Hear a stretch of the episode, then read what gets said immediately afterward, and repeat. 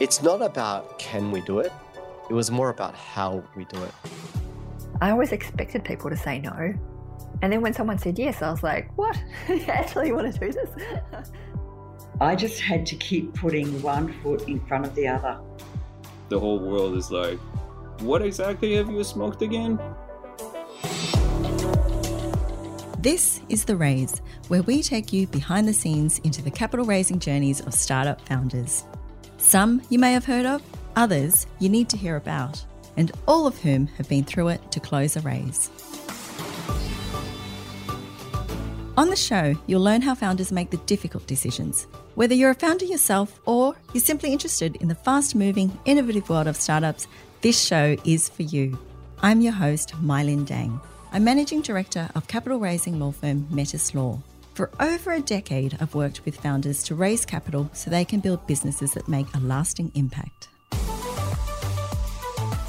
Today on The Raise, it's the conclusion of my chat with James Behzadi, the CEO and co founder of Kintell. James is a wealth of knowledge and a man of great analogies. Last time in part one, James shared how he vetted his co founder and how he decided that a safe note was the best fundraising option for Kintell. If you missed it, you can listen to it wherever you get your favourite podcasts. Today, James shares the steps Kintell took to win the much coveted Accelerating Commercialisation Grant that is worth over a half million dollars and what to do when an investor is not ready to invest in your startup. Let's jump into that Tesla and hear what James has to share. I'm loving all these analogies. I'm going to now ask you about the hitchhiking one, hmm. which is the government grants. So, Sure. in February of this year, Kintell was awarded over half a million dollars in the Accelerating Commercialisation Grant, which is a federal government funded matching grant that helps Australian businesses scale and enter new international markets. It's an extremely lucrative grant and also one that's extremely competitive. What did the application process look like for Kintell? The application was lengthy and lots of paperwork. How long did you have to Um, wait for the car to come by? Yeah, that's the point. Yeah, wait for the car to come by and you get on it. But it's a free ride, right? So no complaint. We're extremely lucky in Australia with Australian federal government knowing that there is a giant chasm in the ecosystem of funding where there is a little bit of angel money. So we have angels. On that part, the ecosystem is good. There, the angels, they take the risk, they write those first checks, and their money is limited, right? So you get a 50K, 150K sort of checks. Then there is the later stage companies that they can go to the VCs where they have proven the product market fit. But there is this chasm. By the way, there is a good book I recommend people reading, Crossing the Chasm by Geoffrey Moore, which explains this process of going from the early adopters to the mass market. That process is usually takes time and usually it takes a lot of iterations to, to get things right. And that stage, someone needs to fund it. things don't work by themselves. You need engineers, you need raw materials if you're a hardware type of company, and it takes some iterations to get that R&D right.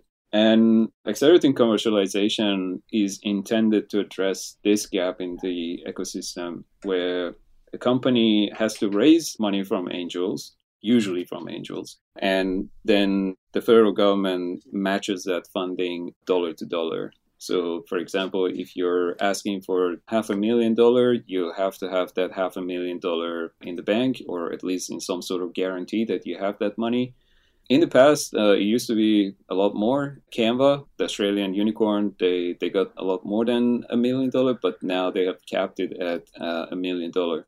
In terms of competitiveness, we know that 8% of the companies get it or so. And then if you're a software company, you have a tougher job because the committee is a lot more uh, strict on software ideas. So arguably, we're probably in the top 2%, 1%. And then if you take into account all of those other companies that officially didn't apply because they couldn't raise the match funding, then the percentage that success rate will go way under 1%. So it's really tough to get it, but if you get it, it's very good. It's free money, and also you become the portfolio company of Australian federal government, which also helps with uh, securing next round of funding. One of the companies that we know that just the back of their AC grant, they closed a $50 million round.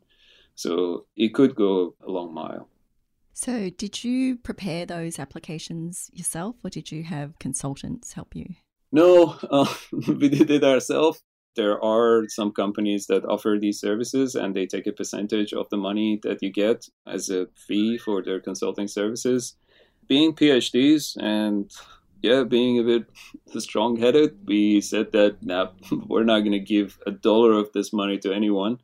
We just do it ourselves. So I did all the numbers and Jane did all the writing. It's a lot of writing. You have to be very good at coming up with good analogies or good storytelling so that you have to imagine that assessor when they read your application they have no understanding whatsoever what your business you as a founder you live with your idea you sleep you wake up and you breathe that idea but those people they don't know anything about your company and they don't know your market they don't know your customers and you have to be able to convey that message in as simple as possible language yet commercially in a language that does make sense that yeah this could make a lot of money so we should support this company so we did the write up ourselves, and the number part is also complicated.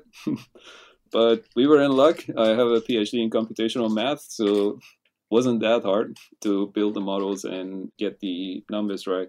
Essentially, what they want to know is they want to know that the company can stay liquid in the duration of the funding which whatever duration you put in. So if you can put it as one year, one year. If you put it as uh, two years, two year. And the other thing to take into account is that it's not like you go to the government and say, "Hey, give us a million dollar." You have to say, "We have this specific project that we want funding for," which means you have to have some extra money to run everything else. So this makes it quite challenging because as a startup, you have to calculate your runway and then exactly calculate what part of the runway burn, cash burn, is going to be allocated to the AC grant. And by the way, you have to do all of this months in advance. You take into account that from the time that you apply to the time you know that you have got the grant is a good. So for us, we lodged the application in October and we were notified of the outcome in Feb. But you have to also remember that we got in touch in probably April or May with the public advisor that would help you to put the application together. So it's many months before you actually submit the application. And one thing you should take into account is that as a startup, you go and raise, uh, so the timing is very important, right? So it's true that it's a free ride and you're hitchhiking, but for example, you have to time your hitchhiking at a time of the day that there are more cars passing by, right? You don't go on a highway, I don't know, at 3 a.m. and expect that there's a rush of cars and nobody's going anywhere at that time.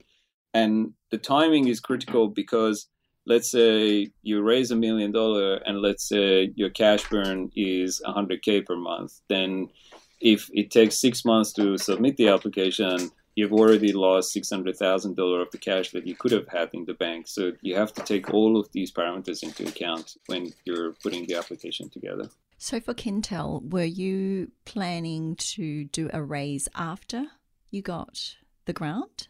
They match what you raise, or had you already had a raise in progress that you were going to match with the grant?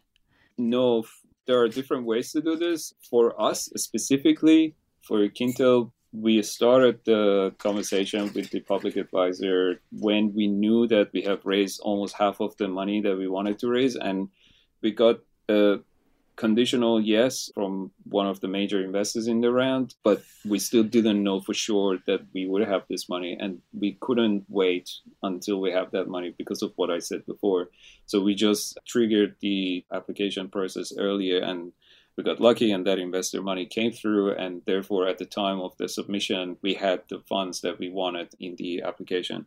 There is another way which the government doesn't like it, but maybe they approve you, which is you say that, yeah, we're going to raise this money and let's apply. And, mm. and one of the first questions, have you got the funds? And then turns out you haven't got the funds and they hate it. Therefore, the solution is to have it in writing. So, for instance, one, one way is that we are in conversation with these investors and they have said if you close this company we would give you the money and this would give that guarantee. Or it could be the proceeds from a sales that we are going to close this customer and this much of funding could come through and therefore this would be possible to match the sales revenue. So do they look at traction Yes. So that's the other thing. The process for applying for AC is that you have to get in touch with one of these public advisors, public facilitators, so AC grant facilitators. That AC grant facilitator would look at your idea and they are quite experienced. We hit the jackpot. We were super lucky that we had Maureen Murphy as our public facilitator, which she's a very seasoned executive and she has been doing AC Grant for many years. So we were extremely lucky to have her as our public facilitator. And the idea of Kintell resonated well with her, and she totally see what we're trying to do, and she supported us. From her perspective, the idea does make sense, and also for the sake of the AC grant, if, for instance, you are at the pre-traction stage, it's very hard to get through so you should be at this point in that chasm part, right? You should mm-hmm. have the proof of your technology that this works. So you can't be at this stage that I just have this beautiful pitch deck that I'm going to build this team, I'm going to build this product. You have to have the team in place, you have to have an MVP of the product in place, and the, you have demonstrated the capability that this can be built, and I am the one that is going to build this also you have to be able to convince them that there is some sort of defensibility about this business. You can't just get the taxpayers money and build something so that you build something and put it out there. The whole point of the ac grant is to accelerate the commercialization of the business. And that usually comes with the proof of technology a little bit of traction so that there is this proof point and comfort for those committee members to approve taxpayer money to go to this company. You have to put yourself in their shoes. The last thing they want is that give Kintell money, and tomorrow, next day after Kintell gets the money, uh, you see James buying a Ferrari and say that, yeah, we have the money. So you have to be a legit company with legit traction and legit technology. I think that's the challenge. So that's why the timing of this uh, highway hitchhike is very important. That's so much useful information. Thanks for unpacking that, James. I do have an enduring picture in my head, though, of you riding in a Tesla with your hand out the window, hitchhiking. but it's been very, very helpful. James, what's one thing you can share with founders who are thinking about raising capital or embarking on the capital raising journey? I think cap raising is hard. It's very difficult because media likes to talk about cap raising because it's fancy, right? And especially for the growth stage companies, it's very attractive to talk about it because none of the conventional metrics of the public markets would apply to a private company. So if you go on a stock exchange and you try to trade an, a publicly available company like Google or Amazon, the metrics are very clear that this company is making this much money and is losing this much money, and you have all of that information publicly available. But from a private company, there's nothing available on the public records for good reasons. For competition, for example, you, you have to make sure that your information is private, and that's why the company stays private. But then the problem with this is that media usually picks up on scale ups and they call them a startup. and that's the myth. That's the problem of media. For example, media picks up on the latest round of fundraising of Canva and say, "Whoa, this is a startup raised two hundred million dollars." And you're like sitting there and you're watching that. It's like, uh, Canva is not a startup. Canva is a scale up. They have revenue, they have customers, they have everything. A startup is a company that has nothing and they're going to raise money. And when a company reaches to the scale up stage, it just becomes a positive virtuous cycle that it attracts investor, there is inbound interest, and usually the rounds are oversubscribed, which means that those investors that don't get in, they would be waiting for the next round. So you don't have a problem raising money anymore. But zooming back to when you're a startup, it's very difficult because you believe in it and you have started this company. Reid Hoffman, the founder of LinkedIn, he has a very good analogy. He says starting up a company is like having a box of an airplane kit in your hand and you go and jump off on, on an edge of a cliff and jump off. And then while you're free falling, you try to assemble this plane before hitting the ground and fly on the fly. And that's hard. Mm. That's very hard. When you go to an investor in the early days of a starting up, they know you have jumped off the cliff. They know that you're going to hit the ground and die. But they also have to part ways with their money. And it's very difficult decision for them because there is no traction. Or you have traction and maybe it's not in their comfort zone of belief system that this is good enough, that this is going to take off. I should go in now. And if it's up to the investors, they would always like to wait and see what happens and then come in. And as a startup founder, you have to try to get them in as fast as you can. So that's the challenge. As a startup founder, you want to make things work fast because you know that the markets are moving and you have to get things going really fast. And back to an analogy of Reid Hoffman, and as an investor, you'd like to take things slow because you may want to just invest in three companies in a year and you would like to meet with 200 of them so that you pick the right one. Now, what I would like to tell the founders is move on. Too bad. If that investor doesn't see the point of your startup, doesn't see the point of you taking this leap of faith, jumping off the cliff, it's their loss and you should talk to many other investors. And there will be investors out there that will see the point of your story and they will believe in you and they will give you money. I recommend using safe as a way of cap raising because of all the reasons we discussed before. Back in the days when we were trying to raise safe people were hesitant to invest on safe and we have to educate uh, the investors what's safe and how it's different to convertible note or price round but these days it's commonly accepted. So that was right decision at the time but it was something that you could easily say that well the investors don't like it and maybe i should go with what they like. Whereas our approach was that no no no no no we move on. If they don't like it they don't like it. This is fine. We respect their choice but we should do it. What's right for the company? Move on and having that self-belief. James i'd like to finish off with what i call the quick six which is six rapid fire questions. Okay I've remixed some of these from some of my favorite interviewers. So, your favorite work from home lunch or snack? The lunch is easy because I don't have lunch. I only have dinner. I try to save all the time I can, so productive throughout the day without lunch. But a snack, let's go with apple.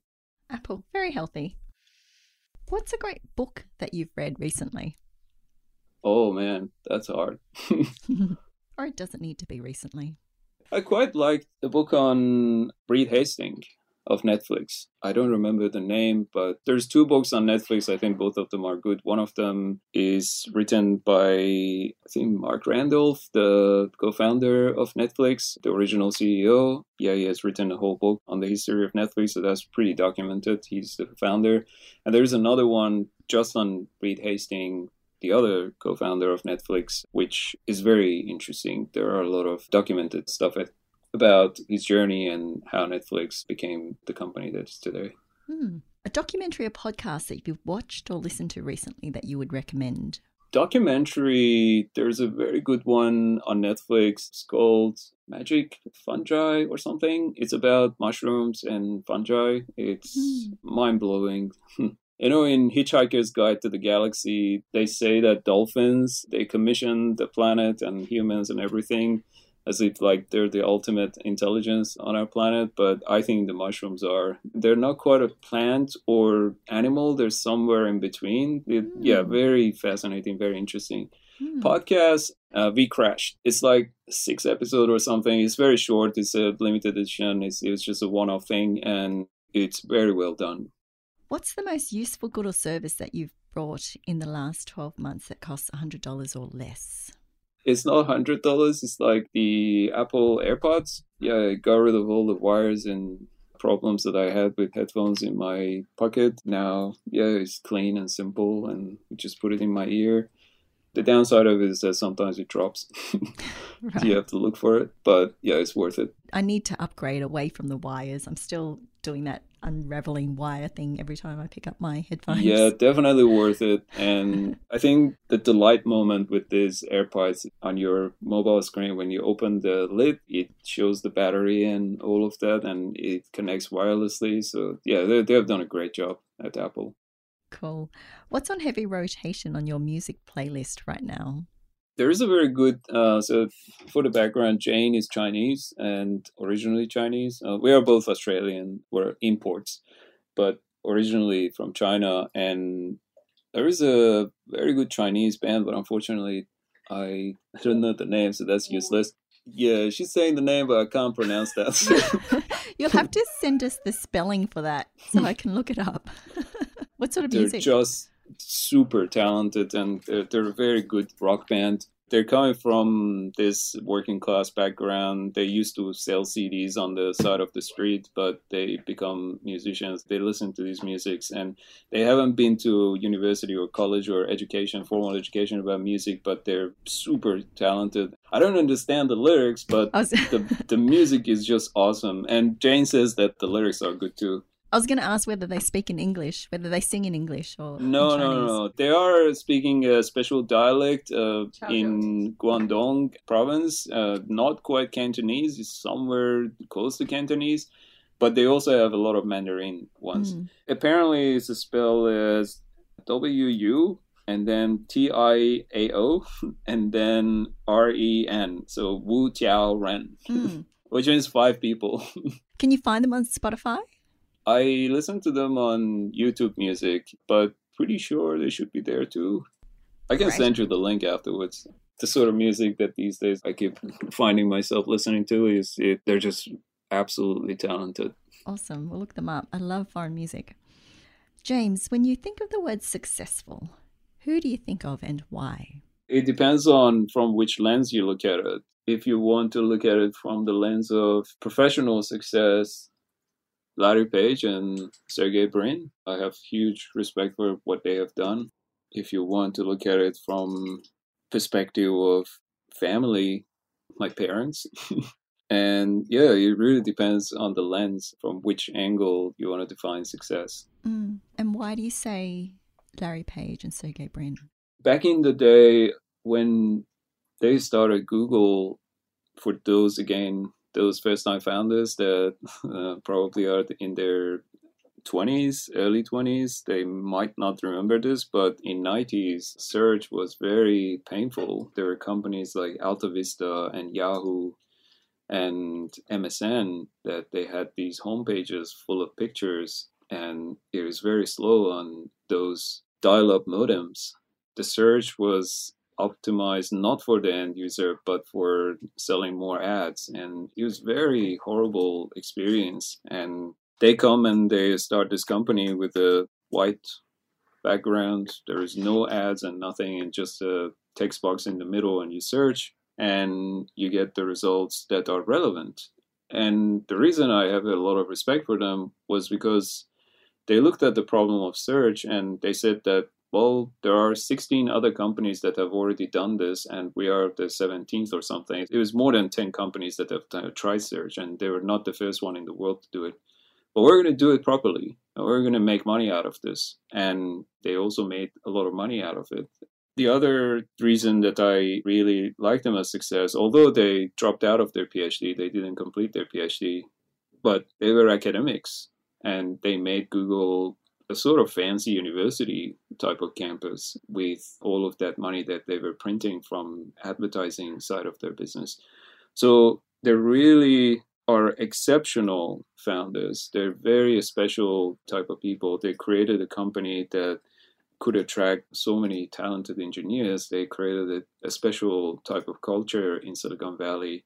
You have to take into account the time that they were operating as well. So these days, yeah, like any startup is adopting those principles, but back in 90s that was a special time you also have to take into account that in 90s it was the end of internet with the 99 bust of the dot-com boom so everyone was like oh yeah internet is over that's it like don't talk about internet anymore. But they believed that no actually you could do a lot of things on the internet and they built a company around that. And why do you say your parents? They're my role models on having a relationship, long term, lifetime partnership, and warmth and taking care of each other, and also raising us, the kids, me and my siblings. It's very hard. It's very hard work. I think, in a way, so one last analogy.